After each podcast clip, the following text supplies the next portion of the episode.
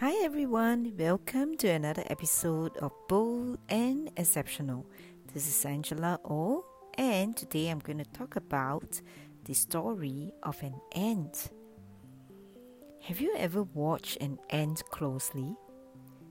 It is interesting to see how an ant is always carrying remnants of food that are usually larger than itself. Whenever it drops, the ant will simply claw back to pick it up.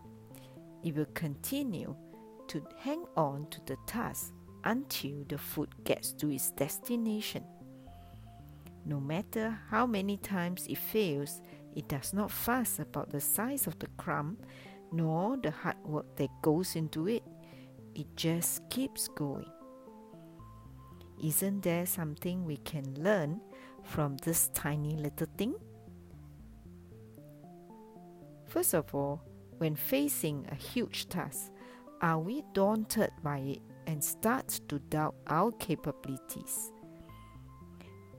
Do we give up after a few attempts if we don't succeed? Are you hungry enough to keep going until you succeed?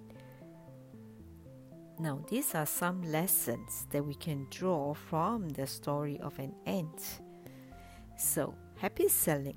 And if you need to reach out to me, email me angela o at hartsell.sg or visit my website at hartsell.sg.